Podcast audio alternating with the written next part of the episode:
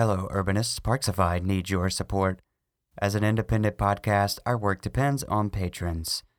Currently, we have 10 patrons who have become supporters through our Patreon.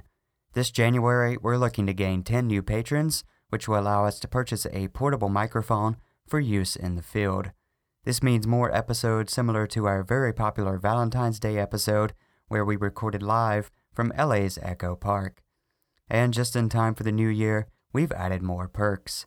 Now, patrons receive early access to episodes of the podcast and additional bonus content. You can now become a patron for as little as $1 a month. Be sure to check out our Patreon page for more info. It's also where you can listen to Jeff Speck explain why he believes a confused driver is a safe driver. This exclusive clip is only available on our Patreon. To visit our Patreon page, just go to patreon.com slash parksify.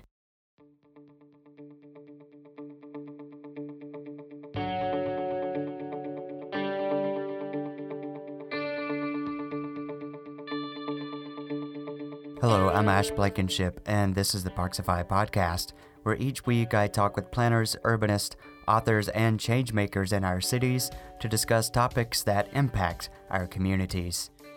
This week I'm joined by Jacob Moses, the co founder of the Parksify podcast. Jacob and I discuss our favorite episodes of the Parksify podcast from 2017.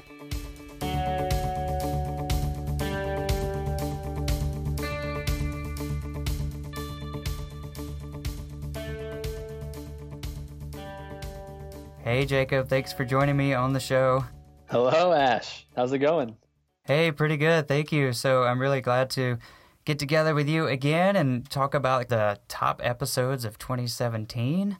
And I'm hoping we can start doing this every year and creating kind of this annual review of episode, which would be awesome. Yes, man. It's nice little nice little reunion and since I stepped away from the first couple episodes, you've just been cranking out so much good content, brought out some great guests and it's gonna be fun revisiting some of the favorites. Yeah, absolutely. And thanks for your kind comments there.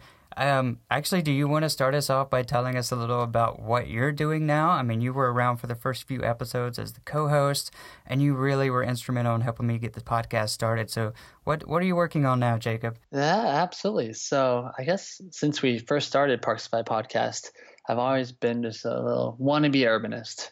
So, uh, but professionally, I was a technical writer, but I was thinking, okay, how can I how can I add my um, my urbanist perspective to my work? So I, I, took a look around my neighborhood here in downtown Denton and decided, okay, my neighborhood needs a little corner store. So uh, as of uh, early August, I've been running a little little micro grocery called Blue Bag here in Denton. All right, Jacob. So I'm excited to look back at 2017 now and discuss some of our favorite episodes and to talk about why they stood out to us and had the greatest influence on us. Mm-hmm. So, that said, here are a few Parksify podcast episodes that have had a really big impact on me personally. First, there's the episode with author Melody Warnick about loving where you live. And then there's also the episode with Dr. Robert Zarr, which was a more recent episode on park prescriptions. And then lastly, my favorite was the one on Milenko Matanovic on art as a community builder. So I'll get into why I love these episodes, but first, what are some of your favorite episodes, Jacob? Well, Ash, as we said before, I also chose Miss Melody Warnick. Um, that episode really grabbed me. Um, undoubtedly one of my favorites that you've put out. And then secondly, Mr. Charles Marohn, founder of Strong Towns how he talked about building safe, resilient, strong communities. And then lastly, the homie Chris Bruntlett talking about bike mm-hmm. advocacy and how to properly market uh, the cycling lifestyle um, to be more welcoming to to all the folk, not just the the hyper cyclists. So I got some favorites as well. Mm-hmm. Yeah, it sounds good. I think all of those were really, really great choices. So I'm just going to jump in now and go into kind of the first episode that I loved from 2017.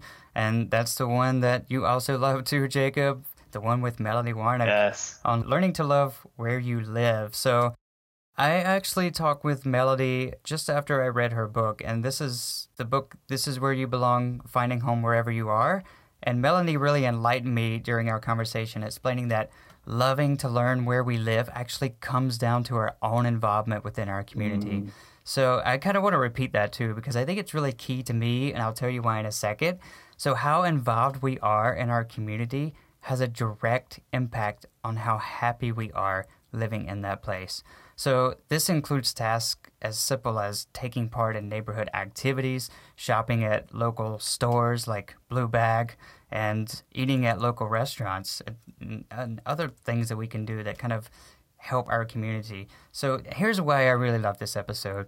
I spent over a decade moving from one city to the next. I moved six times, and these were all major moves. And I did it because I wasn't happy with where I lived. And many people experience this. I think Melody states in her book that most Americans will move over 11 times in their lifetime. That's... You know, and so you know, millions of people experience this. We move to a new city and we love it, and then a few years later, that kind of honeymoon phase ends, and we're right back to where we started, and we want to move again. So, you know, according to Melody, these factors matter most when it comes to having a sense of this is where I belong, you know? I mean, these are social aspects. So, having things to do and people to do them with, as Melody told me, and, you know, openness and, and with other people. And lastly, you know, she mentioned aesthetics or beauty of where you live, finding beauty in where you live. And, you know, that's really relative to us as individuals, you know, I mean, some people love living in the mountains, some people love living near the ocean, you know. I mean, I'm in LA now. I personally find this to be really a gorgeous place to live. You know, we have blue skies most of the time, there are palm trees, we have mountains and oceans. So, you know, I really love that. So, to kind of put this into perspective, my last move was to, to LA, and that was just over two years ago. And recently I began to actually have doubts about my living here. And those old doubts that I had had, you know, when I was living in other places, they kind of kept coming up again. So, you know, I kept thinking to myself, is this where I'm supposed to be, or would I be happier elsewhere? Um, you know, things like that. So I kind of took a page from Melody's book, so to speak, I guess pun intended here, um, and I stopped myself, and I really wanted to change my thoughts. So I started focusing on exploring my neighborhood on foot more. And I actually moved to a walkable neighborhood. I began shopping at local stores and eating at local restaurants, um, which, by the way, as Melody told me, it actually feeds more money into the local economy um, because, as you may realize, corporate stores send a larger percentage of their profits back to the corporate office, which is usually in another state or sometimes even in another country. And lastly, I'm, I'm currently pursuing a placemaking project and I'm hoping to encourage the city where I live to paint a crosswalk that's near where I live with colorful patterns or designs. So, all of these things have allowed me to better appreciate my city and to also feel more of a sense of ownership and contentment um, with where I live. So, that's really kind of helped me to grow in my personal space here and to love where I live despite those doubts that I had recently. So I really have Melody's book and her her conversation that she had with me on the podcast to thank for kind of this change in thought and change in heart. So that's that's kind of my story with that episode and why I loved it so much. So Jacob, what's what's first on your list? Oh, well, what I loved most about it is just that episode just reflected the human spirit so well. So we all want to have that sense of belonging. And maybe we find that sense of belonging in our workplace, among our colleagues. Maybe we find it in the church. Maybe we find it among our friends, all sorts of places. But I think it's safe to say that we all we all want to feel that sense of community, and that definitely translates to where we live. Um, and then what I really liked about what Miss Melly said is that we have to learn how to create that love and attachment. It's not just, okay, I Googled top 10 best cities for single people. Oh, it shows mm-hmm. Miami, Florida. I'm going to move to Miami and then I'll just hang out and then eventually meet a partner. No, there has to be purposeful action upon wherever our soon to be home is. Um, and it reminded me of this great article by Alyssa Walker, who's a writer over at LA Curbed she wrote about just 101 small ways they can make a small improvement to your neighborhood. So when we talk Mhm. about okay, how can I make how can I start to build that love and attachment? We do that by contributing to our neighborhood, and it's it's so simple. Uh, I think Melody mentioned uh, told the story of Nancy, how she always sat in the back of all the neighborhood council groups and didn't really give much input um, dialogue wise, but one day um, they were looking for um, to add some art and needed a grant. And Nancy raised her hand and said, Hey, I can do that. I think Melly said that um, Nancy's grant ended up getting the city about, I think, I think I heard 200,000 Mm, um, mhm. dollars um, to do Wow. that project. And then, like what Miss Alyssa says in her article, it's as simple as planting a tree Mhm. or as uh, grandiose as creating your own YIMBY group. So, yes, the it's universal that we have to create that action to find that attachment in our city. But I love how the barrier to entry can be so low, whether Mhm. that's like Nancy writing a grant or just planting a tree or what you're doing in your neighborhood, painting a crosswalk. Just little elements that you can call your own and then have people get behind you. That's where that that sense of community that we all yearn for can really be fostered. hmm Yeah, absolutely. And as Melody said too on the episode, the onus is on us, which Mhm. I think is so true. Yeah. All right, so up next is another episode I really loved, and that was my conversation with Dr. Robert Zarr, who is the founder of Park RX America. And this is exciting because Dr. Zarr is a certified pediatrician who prescribes parks to patients. And Park RX America is an organization that is really working to help doctors across the U.S. to write prescriptions for parks and nature to patients. And I think this is really important because it shows just how important nature is to the health of our lives. And Dr. Zarr was talking about the patients and the impact of it, and patients are positively impacted by nature and parks. And really, all of us are. So I loved this conversation with Dr. Zarr because I'm happy to see that doctors are taking action to help their patients recover faster or improve their emotions, even by using parks. And I think it really says so much about the importance of parks, you know. And I, I mentioned one thing specifically with Dr. Zarr in our conversation too, and that was about patients who either, uh, these are hospital patients that are either able to see trees out their window or Mm. have a photo of nature or a picture of nature hanging on the wall. And statistics show that either of those two things actually allows the patients to recover faster, which I think is so amazing. Just looking at a picture of trees will allow you to recover from an illness quicker. And I think that's so amazing because I think within us, you know, our innate desire is to be part of nature. Well, actually, I feel like we are part of nature, you know? And living in cities and living in urban areas, I think we often kind of take that for granted. And I think that's why sometimes we feel overwhelmed in cities. You know, I've known a lot of people in New York, for example, who just after a while they feel really overwhelmed.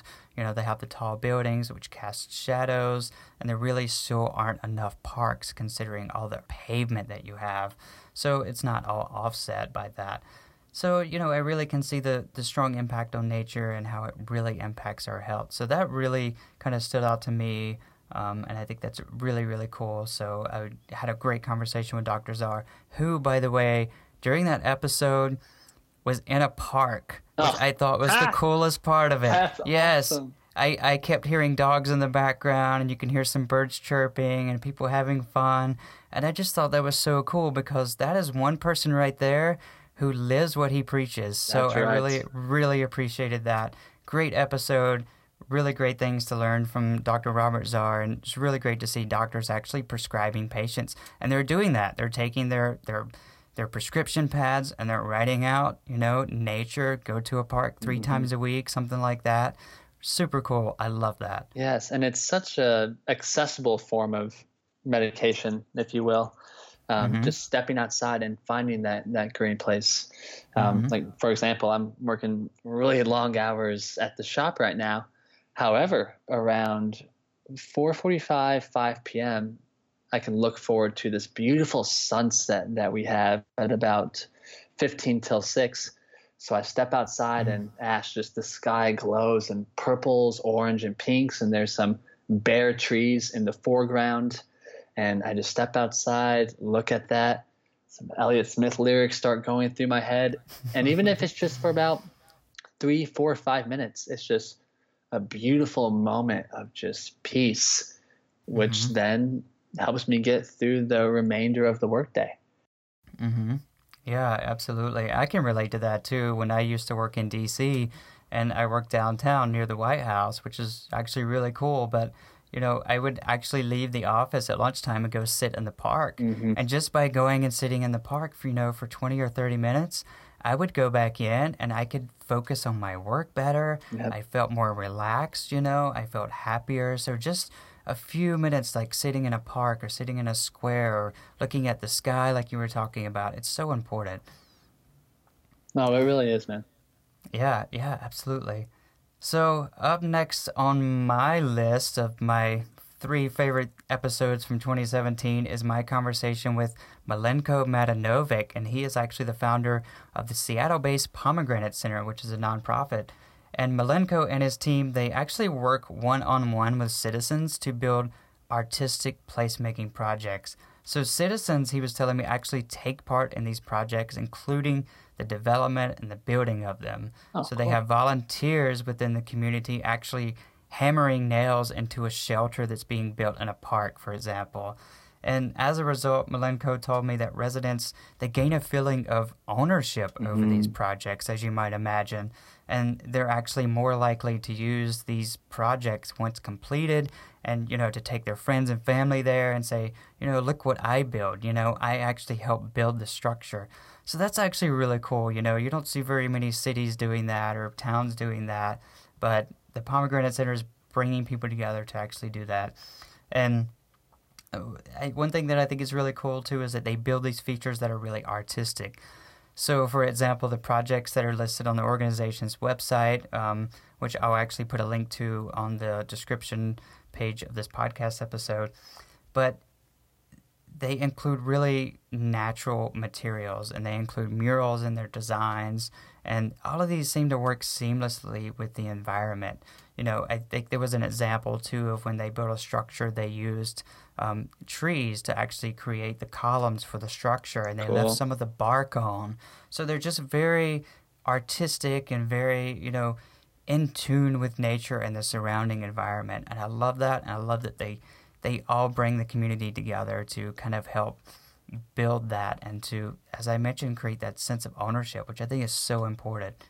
Oh, no doubt. Melody Warnick would be very proud. Definitely. Absolutely. All right, Jacob, is, is there anything else on your list, or did we go through them all that fast? I got a couple here. Yeah, all right, perfect. What's next on your list? So, my second favorite episode is the one with Charles Marohn um, when he talked about uh, encouraging citizens to be catalysts of change in their neighborhoods. So, I'm going to continue on this theme of um, citizens on the ground taking action because uh, I think that's what's most relatable to I think myself and a lot of the Parksify listeners. And that's what really stood out to me, and I repeat this in my head often throughout the week, is when towards the end of the episode, um, we asked Charles, okay, um, we say we want to encourage citizens to be callous of change what does that mean? What's your what's your quick start guide? What are one or two things that we can do today to become those types of citizens? And then he modestly said, "I'm not a um, I'm not a leader of change. I'm an engineer and planner. However, in my personal experience, it's all about simply meeting our neighbors." Mm-hmm. And that was so powerful for me. And then he he went deeper in and talked about the empathy of it. It's not surface level of just oh, there's this uh, family next to us. They have two kids, but it's actually getting to know who they are on a personal level, what they do, what their hopes and dreams for the future are. And then going back to how having this conversation with your neighbors can lead to change in the neighborhood. Once you know someone's heart, you're able to comfortably have those conversations about, okay, what do we not really care for in our neighborhood? And how can we change it to make it better? And um, I just loved how much emphasis he put on just simply getting to know who you're among, who you share a geographic space with, um, and just how transformative of a step that can be. So I love I love that kind of stuff because, like you, I mean, just walking around and that's what's so great about your episodes, Ash, is that yourself and your guests, you give very actionable content. And as mm-hmm. did Charles, it just, hey mm-hmm. man, like just go out and meet your neighbors, start those conversations. And then you find out that you have shared interests, uh, shared plans for your neighborhood and work on those together. It's very encouraging. Mm-hmm. Mm-hmm. It is, and the last five minutes of that episode, it's life changing. Oh, so, God, if man. anybody listening, anybody listening has not listened to that episode, go back and listen to it, even if you fast forward to the last five minutes, because it really will change your life. And you know, I, I kind of want to go into something real fast too, because I really feel like if we were to all meet our neighbors, we would be happier people. We should spend more time with our neighbors and more time with the community and less time following the president on Twitter. Yeah. I mean, really, if we were to do that and to engage the people around us and not engage people who we like to make fun of or people who we laugh at or people who make us laugh, if we were to really go out and do that, we would make a change within our community, which would start with us. And if we could do that, we would be happier as a society. And if oh. we did that, everything would improve, everything would change. No doubt. And this relates uh, to Melody's podcast as well. She said mm-hmm. people are moving 11.7 times in their lifetime because they grow discontent with their current city. Mm-hmm. And then she mentioned that's partially influenced by social media. We see, oh, it's all these cool things happening in New York, these cool things happening in Denver. And um, it's just, we, there's these sexy cities, and yes, we can move there, and perhaps all the amenities are there on the surface. But what, what can you do in your neighborhood right now to add those amenities or those changes that you'd like mm-hmm. to see? And like you said, it just it starts with with meeting your neighbors. Mm-hmm. Yeah, and there was a study I read about too, which I'm just remembering now in our conversation here. But it was based in the New York City subway, and as you know, anybody who's ever visited New York, you've been on the subway. Nobody talks to each other. People are doing their own thing. Well, there was a study. I can't remember the name of the study or where I even read it, but they basically went in and they had people begin conversations with other people on the subway. Mm-hmm and what they realized is that once those people on the subway were engaged in conversation, they were really likely to carry on a conversation. And the key to that is they actually questioned these people once they got off the subway. Mm. And the people who were involved in that conversation, the people who were not really part of the study, but were involved with it as somebody came up to them and began conversing with them, they actually said they enjoyed the subway ride a lot more. Wonderful. So it improved their ride. It made their ride go by faster. They enjoyed it. They were happier, all because somebody engaged them on the subway. And we don't do that because we always think, well, that person doesn't want to talk to me, or pe- people are going to think I'm strange if I just start talking to someone on the subway. You know what? It's not true. Mm-hmm. That's exactly right. And just going to it with no agenda and no prerequisites. Mm-hmm. Just, hey, we're both on this train together, both trying to get to Brooklyn or Manhattan, just striking up just a nice, honest conversation. Um, because you you can tell when someone's extending you empathy, you're listening attentively, mm-hmm. and just not not trying to find out anything beyond just who they are and chatting. It's wonderful. Mm-hmm. Yeah, yeah, absolutely. So Jacob, I think your list is longer than mine, so feel free to keep going. What's what's next on your list? So this is my final pick, and it is Chris Bruntlett, uh, founder, co-founder with his wife of uh, Modacity. And uh, another great episode, I think it might have been maybe the third flashback mm-hmm. to like over a year ago, mm-hmm. um, talking about um, everything bikes within our cities. And what resonated most for me is talking about how we market the cyclist lifestyle. So, of course, most people, whether you grew up in the suburbs or in a more urban center, when we first think about bicycling, we often think about those guys in the sausage suits in these mm-hmm. crazy looking helmets, hunched mm-hmm. over. Um, but Chris and his wife were like, no, like this this doesn't speak to me. I still love to cycle, but I like to stay in my chinos. I like to stay in Mm-hmm. my my sneakers and be able to arrive to the workplace um, without too much of a sweat. Um, and I just loved how Chris talked about just changing how we market cycling because we want to be appealing not just to the folk who already are the I think just the, he said like sophisticated, well dressed cyclists, but also the people who haven't yet picked up cycling. I'll tell you what, Ash, if I didn't, if I wasn't a, a commuter by bicycling right now, and I saw in Figure One a, gentleman in this full out suit and clips on, and Mm-hmm. in Image, image two, I saw Chris and his wife and kids and their uprights going down some kind of pier in Vancouver. I would say that's what I relate to. That I can make happen. So I just Mhm. love how more inclusive that method of marketing the cycling lifestyle is. hmm It's almost like cycling for everyone in a way. Mm-hmm.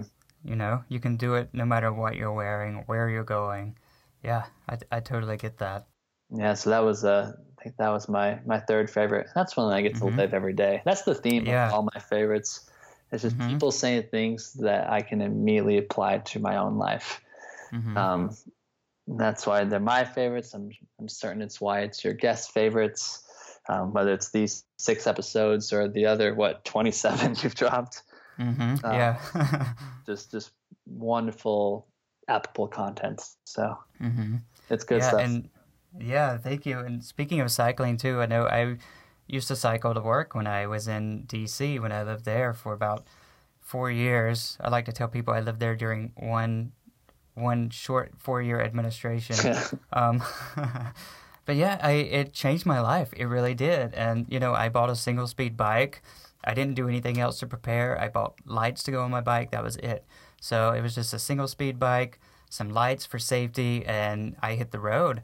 And you know, when I first did it, I was actually very nervous because here I was in this big city, and there are bike lanes in much of DC, and there are even some protected bike lanes, which are really great but they're not, they're not everywhere. So there were some streets that I was driving along the side of cars, mm-hmm. and I was really nervous. And I remember my first few days of doing it, I would actually walk my bike about halfway to work before I would actually get on it because I was afraid.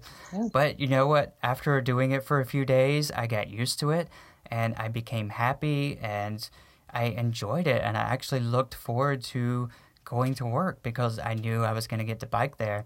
And there were times when I would actually like leave the office and decide, you know I'm not going home. It's a beautiful evening. I'm gonna go bike around the National Mall. I'm gonna bike down to the waterfront. You know, I'm gonna bike to the coffee shop and get coffee. And I will tell you, it's so much easier navigating a city on a bike. Mhm. You know, and if I wanted to get coffee, I didn't have to worry about finding a spot to Yeah. park. I just pulled up in front of the coffee shop. I locked my bike up. I went in. I was relaxed, you know, I was energetic because here I am getting all this exercise without having to go through like, you know, as you mentioned, the people with their spandex and they're all like going really fast. You don't have to bike like that. It can be very relaxing, very enjoyable, you know. So, you know, you get to go to the coffee shop, meet some friends, leave, jump on your bike, you know, bike to another part of the city, go down to the waterfront, relax and just have a good time. And I think that's what it's all about too, you know. And one thing I realized too is that when you're in a car and you're driving by places, you don't actually see the places you're driving by. You don't get in tune with that environment. Mm-hmm. But when you're on a bike, it's almost like when you're walking, you see more and you can interact with things more. You know, you, you have a higher chance of like talking to a cyclist next to you.